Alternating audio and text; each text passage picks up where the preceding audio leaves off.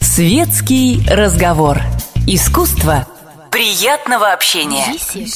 Беседка.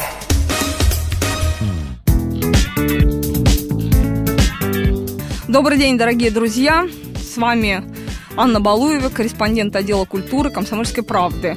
Я могу вам представить интервью с Марией Кожевниковой, актрисой и молодым депутатом Госдумы. Разговор с Марией Кожевниковой состоялся на репетиции ее спектакля по роману Каэли «Вероника решает умереть», где Мария играет главную роль.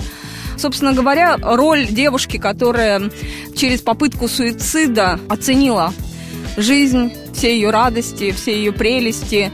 И э, на самом деле меня, например, очень удивило, что сама Мария Кожевникова человек очень жизнерадостный. Она помогает детям, у нее ВКонтакте масса друзей, все они ее спрашивают совета. Слушайте интервью. Скажите, вот вы только что сказали, что там 500 человек, у вас дети спрашивают совета ВКонтакте. 500 тысяч человек. 500 тысяч, ужас. А так вообще миллион у меня, более миллиона подписчиков ВКонтакте, да. Но, как правило, это, конечно, молодежь. Успеваете вообще отвечать? А вы знаете, ну так как они ко мне относятся так трепетно, трепетно и даже называют меня своей мамой, я просто не могу. Я даже, знаете, прихожу иногда там в час ночи, в два ночи, они меня сидят и ждут, и я знаю, что я должна обязательно к ним зайти, обязательно хотя бы написать, что я их люблю, как кому-то дать какой-то совет, если кому-то срочно надо, или они меня всегда просят удачи, я кому не желаю удачи, они все всегда побеждают у меня на Олимпиадах, они там у меня на соревнованиях, ходят какие-то а, там на первые места, поэтому я за них несу какую-то ответственность, они все мне как дети, я их много знаю поименно и пофамильно, поэтому мне тоже приятно это. Машечка, а с какими проблемами они к вам обращаются и какие советы вы им даете? Ну вот так, прям. Много разных, ну, к примеру, вот недавно девочка сказала, что она чувствует себя как раз очень одинокой. Там ей мама не уделяет времени, друзей особо нету. И вот ей в этом одиночестве очень плохо. Она спрашивает совета, как, как вот ей быть, как ей подружиться с кем-то. Или ей находить, ну, совершенно разные там. И по поводу спорта там они, кто-то боится, я там первый раз буду выходить на сцену, что мне сделать, чтобы у меня вот не было этого мандража. То есть очень много разных вопросов, что касается какой-то их жизни, личной даже жизни, там, какие-то отношения там с мальчиками или с девочками, в школе какие-то, с учителями. Вообще просто по любому поводу они со мной общаются, пишут мне. Ну, с ума сойти на самом деле. А скажите, это вот вам это ваша первая роль в театре, насколько я понимаю, Вероника решает умереть? Нет, это не первая роль, у меня была еще одна театральная постановка, она была комедийная, ну, такая, скажем, серьезная, серьезная, это, да, да, это первое. Маш, скажите, а вот э, по, по, по поводу суицидов там к вам обращаются, такой страшную вещь спрашивают? Нет, это не то, что ко мне обращаются, просто мы все знаем о цифрах, угу. ужасающих просто в нашей стране, и э, этот как раз социальный проект на это и направлен, как раз на борьбу с суицидами, чтобы ну пришли да, да. молодое поколение, пришли люди, которые, может быть, потеряли смысл, которые, может быть, находятся в каком-то поиске или в тупике, чтобы они посмотрели, что на самом деле, что такое жизнь, что каждая секунда, она настолько цена, настолько нужно жить в полную душу, в полную силу, вот, вот, вот открыть себя этому миру, и тогда этот мир на самом деле тоже повернется, потому что когда мы сами вот так вот сидим у себя там где-то и, и там говорим, что вот все плохо, все плохие, а сами закрылись, ну, ничто не изменится. Нужно изменить себя внутри. Прежде чтобы изменилось, все начинать надо с себя все равно, чтобы изменилось окружение. И я очень много таких знаю примеров, когда человек вот начинает меняться, внутри переоценивать что-то, и в какие-то даже в очень тяжелые, именно, наверное, это случается, какие-то болезни у людей, как они все переоценивают, и как они потом по-другому, да, когда вот есть вот этот страх потерять жизнь, вот это вот, что все, ты этого больше никогда не видишь, как люди начинают. Я даже видела людей, которые приходят к вере, которые были а, просто атеистами, которые считали, вообще ничего не существует. Потом нач- начинали говорить, что вот если я сейчас вот справлюсь с бедой, я буду верить, я буду помогать, я буду вот это делать. То есть совершенно меняется полностью. Поэтому, может быть, какие-то преграды нам даются для того, чтобы что-то переоценить в своей жизни, переоценить себя и начать, может быть, что-то делать по-другому. Поэтому вот это важно. Это как раз спектакль именно говорит об этом. Как человек переоценил все у себя внутри, и как все остальное вот это внутри у него изменилось. И внешний мир, и внутренний внутренний. Ну да, это известный феномен, когда у человека случается какое-то действительно очень ну, серьезное несчастье, он приходит к вере, находит в ней свою опору. А вот скажите, а вы вот в этой деятельности что находите для творчества и для вот, э, с, с, э, ну, своего ипостаси политика теперь не, уже? Ну, на самом деле это замечательно, как для актрисы это замечательный материал, в котором я существую, замечательные мои партнеры на площадке, и, конечно, театр это то, что очень нужно актеру. Я думаю, вы это понимаете. А как для политика, наверное, это социальный проект, которым мне хочется сказать, то, что нужно говорить не только словами, можно говорить и творчеством, и оно, может быть, даже больше доходит до человека, до зрителя, когда он может увидеть со стороны какой-то персонаж, найти в нем какие-то э, свои вопросы, ответы на те вопросы, на, на которые, свои да, уже. на свои же уже вопросы угу. в этом персонаже. Когда мы просто говорим по, по поводу суицидов, надо конечно, тут бороться и с разных сторон, поэтому творчество – это одно из направлений, в котором можно показать, что это все иначе. Надо протянуть э, руку, это тоже очень важно, потому что эти люди, как правило, закрыты,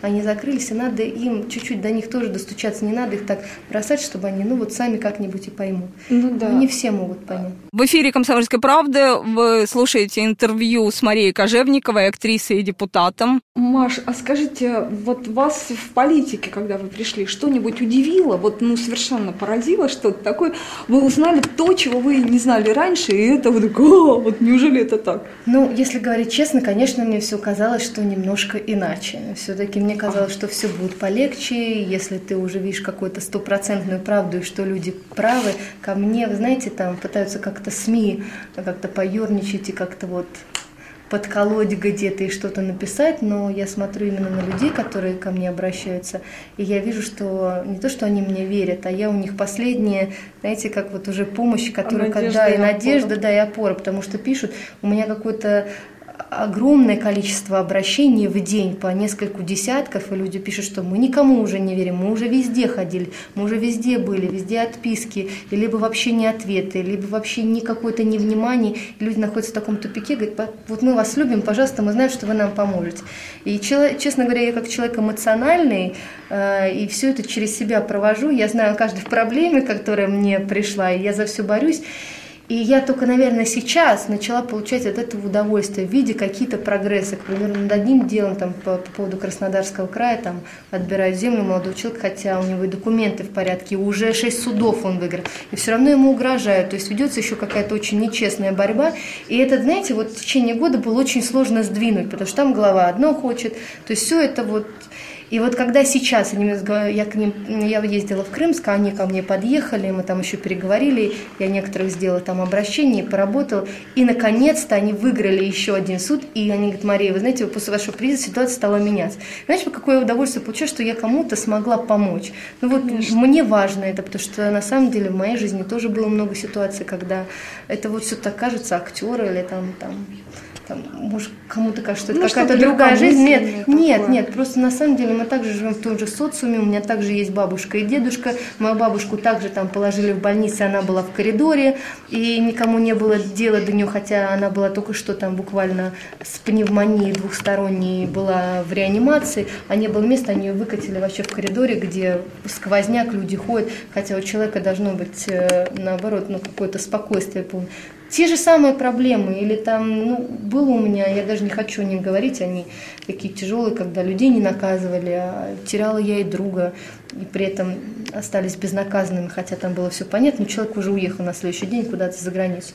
Поэтому я также находилась, как и все люди, в таких ситуациях. И я знаю, что такое, когда у тебя просто вот ну, внутри ну, стресс и безвыходное Не положение. Не то, безвыходная именно да. ситуация, когда ты понимаешь, ну все, опускаются у тебя руки. Если вот такая несправедливость творится рядом с тобой, что делать, как жить дальше? Поэтому это вот все то, к чему, почему меня подвигло идти в Государственную Думу, и я как раз стараюсь помогать. Сейчас у меня там по моему району там большая академическая, очень много людей там, и я стараюсь помочь. До этого их никто не слышал. И я сейчас звоню министрам, они там, посылают своих представителей. И они говорят, наконец-то с нами хоть стали разговаривать, встречаться, начинают что-то пояснения какие-то, они начинают понимать все, что происходит, потому что ну, это важно. Я правда каждому случаю вот которому, вот я понимаю, я особенно и могу помочь, и должна сделать, то, что есть, конечно, там и обманные вещи, там, пришли как-то ко мне люди, Мария, вы должны поручиться за этого человека, что он вот это вот не крал. Ну, то есть бывают разные случаи, но как я могу поручиться, если человека не знаю? То есть, ну вот вы, вы депутат, мы за вас голосовали, пожалуйста, поручитесь. Ну, то есть кто-то там лампочку может, там, но, как правило, это, наверное, 10-15% таких людей. Все равно остальные, там, 80-90, это те люди, которые а, достаточно находится в очень сложной ситуации для себя. Маш, а вы вот э, за любое дело сейчас хватаетесь как новичок, или вы все-таки хотите заниматься какими-то определенными проектами, допустим, молодежью, детством или ан- антиалкогольной вот компанией? Нет, ну то что, говори, э, то, что мы сейчас говорили об обращениях, да, uh-huh. я могу их либо там кому-то перенаправить, особенно если это там по какому-то региону, uh-huh. но когда люди просят, чтобы именно я этим занималась, потому что уже ко всем остальным обратились и ничего не произошло, то я просто не могу могу людей так оставить и сказать, вы знаете, ну вот я вас тоже куда-нибудь перенаправлю, mm-hmm. отпишусь и скажу, вы знаете, ну, а у меня есть свой регион, я буду им и заниматься. Поэтому, конечно, я берусь за это дело, но в законодательное, если вы имеете в виду в моем, моем творчестве, ну, да, да.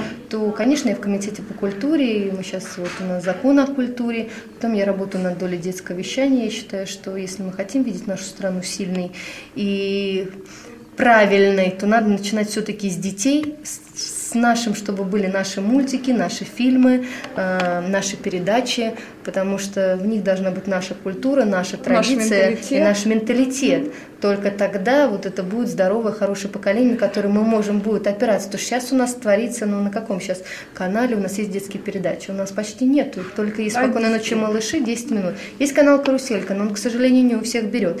Поэтому был в 2006 году закон о рекламе, о том, что нельзя показывать рекламу в детских передачах, но мы все понимаем, что телевидение существует за счет э, рыночных условий. То есть есть реклама, есть реклама, есть фильмы, есть реклама, есть там передачи. Поэтому все-таки вот я сейчас разрабатываю законопроект о том, чтобы рекламу разрешить, но та, которая не действует на психику детей. Ну, к примеру, молоко или зубная паста, потому что, конечно, психологи утверждают, что все-таки реклама там как-то действует там. Хотя, конечно, если взять э, Европу и Америку, там как раз идет реклама детских товаров в рекламных передачах. То есть тут все... Но это хотя бы позволит не загонять детские программы в какой-то гетто, в какие-то там каналы. Ну да, потому что сейчас их вообще их да, нет. Их нет практически да. на больших каналах федеральных. А, Маш, а я вот тогда каверный вопрос вам задам. Вы с, снялись в фильме «Духлес», и там вот ваша героиня такая разбитная мадам, там модель, да, как она обозначена, она вот матом ругается и, и ездит, и все такое. Как, как вот с этим было? Я знаю, что вы э, страшно были недовольны э, с э, вот Аллочки вашей героини словом «пипец». Да? А вот как ну, я была недовольна, но при этом, понимаете, вот это тоже, кстати, о чем э, я говорила в Государственной Думе, о, том, о чем мы говорили с Станиславом Сергеевичем, о том, что у актера, в принципе, нет никаких прав, по сути. Либо ты снимаешься, либо нет. Угу. Ты не имеешь права, подписав там контракт, ты не имеешь права там сказать, а я не хочу это говорить. Я боролась за слово «секс» в сериале «Универ». И меня уже все продюсеры просто Прокляли. тихо ненавидели, да, когда они понимали, что я к ним поднимаюсь, увидя там что-то очередное в сценарии. Они уже просто закрывались и делали вид, что их там нету. Э, я просила их заниматься там, заменить на слово там любиться или так далее, потому что смотрят дети, у меня как бы с этим с ответственностью все в порядке, но актеров нету, ну, как бы ты можешь расторгнуть контракт, Человек если тебе что-то не нравится, и уйти, и можешь, ну, как бы не в профессии существовать. Это все, что, на, на все, на что ты можешь сделать. Вот. Угу. Поэтому э, то, что мы говорим о Духлесе, э, в этом фильме я снялась 4 года назад. То есть тогда я не была депутатом Государственной Думы, это важно. Во-вторых, опять же, это роль. Я очень хочу, чтобы люди понимали, что такое роль, что такое нет, что актеры, которые играют маньяков, они на самом деле не, не бегают да, с топорами по улицам. Что касается мата, я считаю, что, наверное, вот если говорить меня, я считала, что, во-первых, это будет запикано. Все-таки тогда не было закона плюс 18, поэтому, когда мы это снимали, мы обговаривали именно это.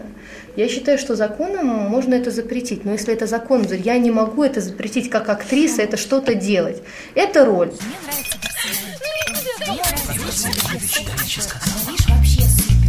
Светский разговор. Искусство приятного общения. Беседка.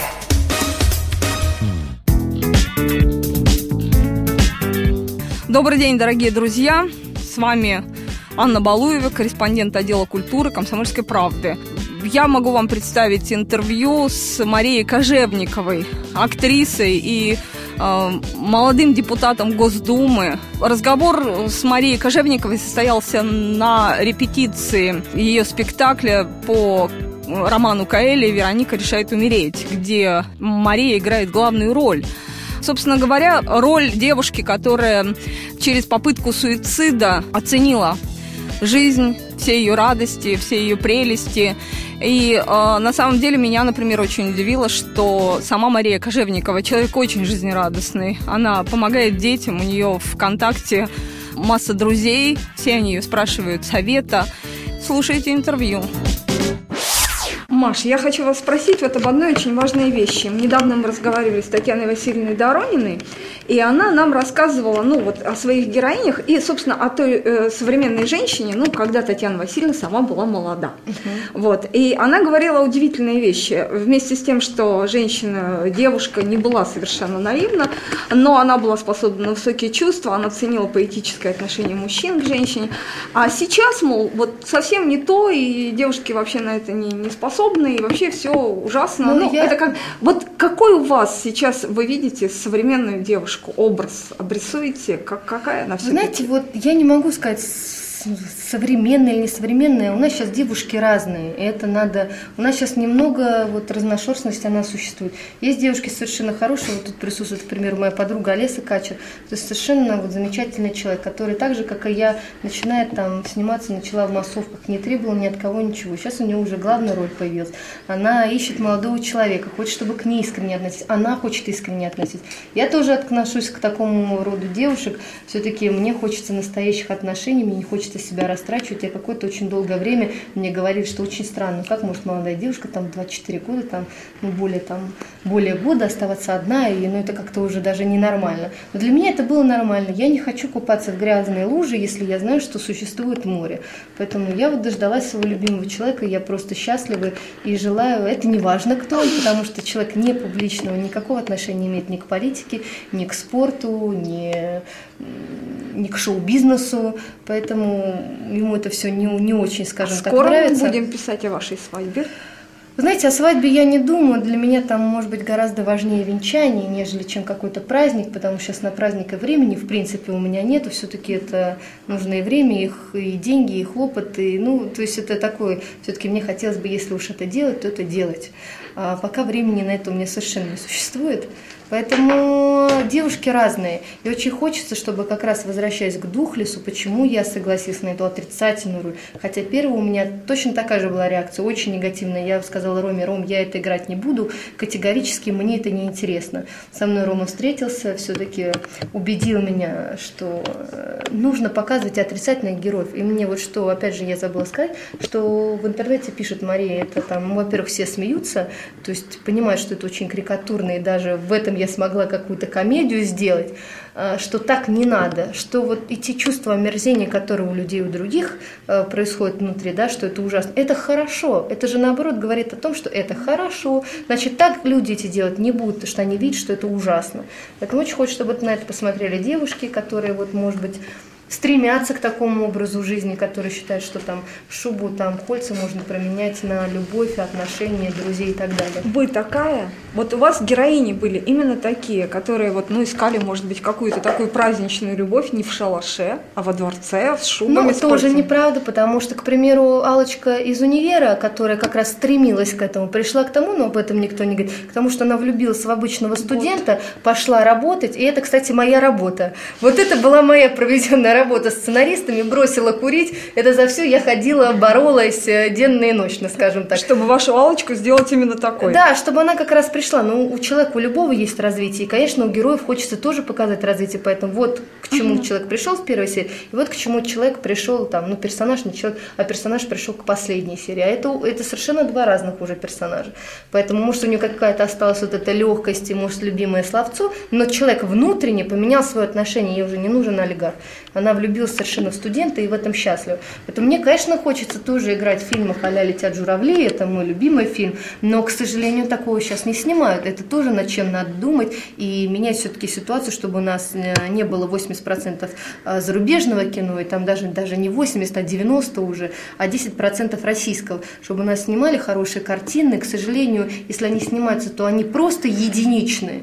И меня пока туда не приглашали. Хотя мне тоже хочется сыграть в чем-то другом, и это другое выйдет на Первом канале в следующем году, будет называться «Красные горы». Я играю в военном фильме, потому что у меня дедушка генерал-майор, он был в самых горячих точках и на Курской дуге, и в блокаде Сталинграда, и все это я знаю, все это он мне рассказывал, это наша личная история нашей семьи, поэтому у меня была мечта сыграть в военном кино. И, наконец-то, я ее осуществила. Опять же, для меня работа в Государственной Думе приоритетна, но в, я очень благодарна съемочной группе, которая полностью подстроилась под отпуск депутатов в Государственной Думе. В июле, в августе мы отсняли это кино. А, но очень прям вот мне запало в душу, я прям так хотела в нем сняться, хотя продюсеры тоже у нас мыслят стереотипами и говорили, ну что блондинка из универа может сыграть. Но после проб они переубедились окончательно и были рады выбору режиссера, поэтому этот фильм уже отснят, и я надеюсь, что в следующем году...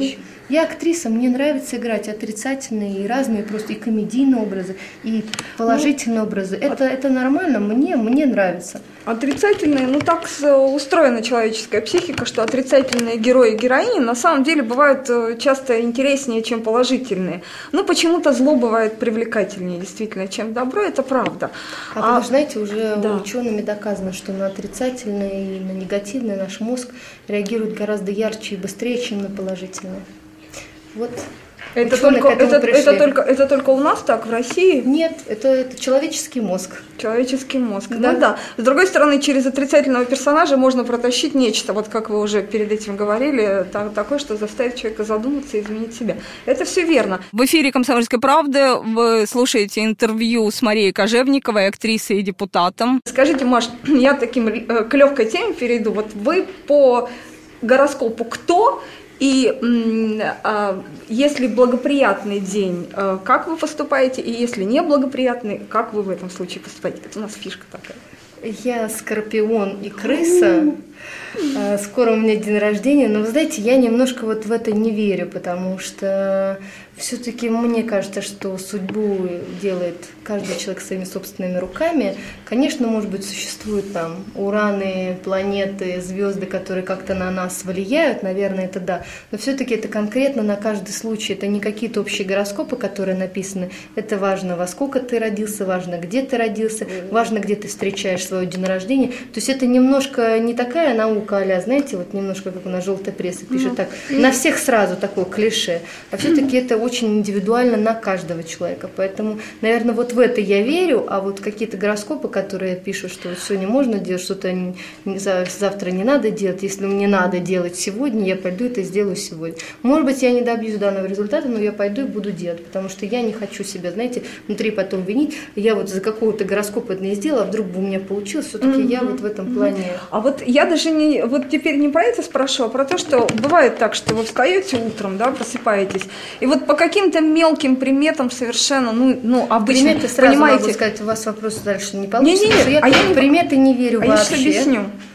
Э, у меня вот все остальные верят окружающие. Мне мама говорит, вот, если ты вышла, надо обязательно зайти, посмотреть в зеркало. Я а. не верю. Опять же, потому что это придумали люди. Это сами себе люди как-то пытаются объяснить свои неудачи. Я свои неудачи объясняю совершенно по-другому. Значит, я не приложила усилий, mm-hmm. значит, я сделала не на все там сто процентов то, что надо было сделать. Значит, я что-то не смогла или сделала неправильно. Mm-hmm. А не потому, что кошка пробежала, или я вышла из двери раньше времени, или там, не знаю, свет... Или у вас кофе сбежал, да, ну, ну, если а... вы его варите. Это, знаете, немножко такое обвинить кого-то в своих каких-то проблемах или в своих неудачах. Я обвиняю в своих неудачах только себя, а не окружающие, тем более там животный мир или вообще окружающий мир. Они точно уж не виноваты.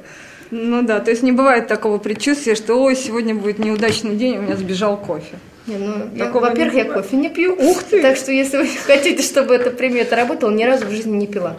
Серьезно? Мне нравится, кофе? да. У меня сильно развито обоняние, поэтому я Все, что мне не нравится на запах, не ем и не пью. Там пиво ни разу в жизни не пробовала, кофе, оливки, маслины, сыр, это все вот не про меня. Вы какой-то идеальный совершенно человек. Я не идеальный, у меня такой организм, это не я, потому что, опять же, вот это там все пишут, что я такая какая-то идеальная. Вот мой организм такой, но если он не хочет, ну, я чай не могу. хотя бы пьете? Чай я пью, чай, чай пью, воду люблю, э, соки люблю, нет, все остальное я как обычно нормальный человек. Но я почему-то вот люблю овощи, фрукты. Мне можно там, я очень ем мало мяса, рыбы.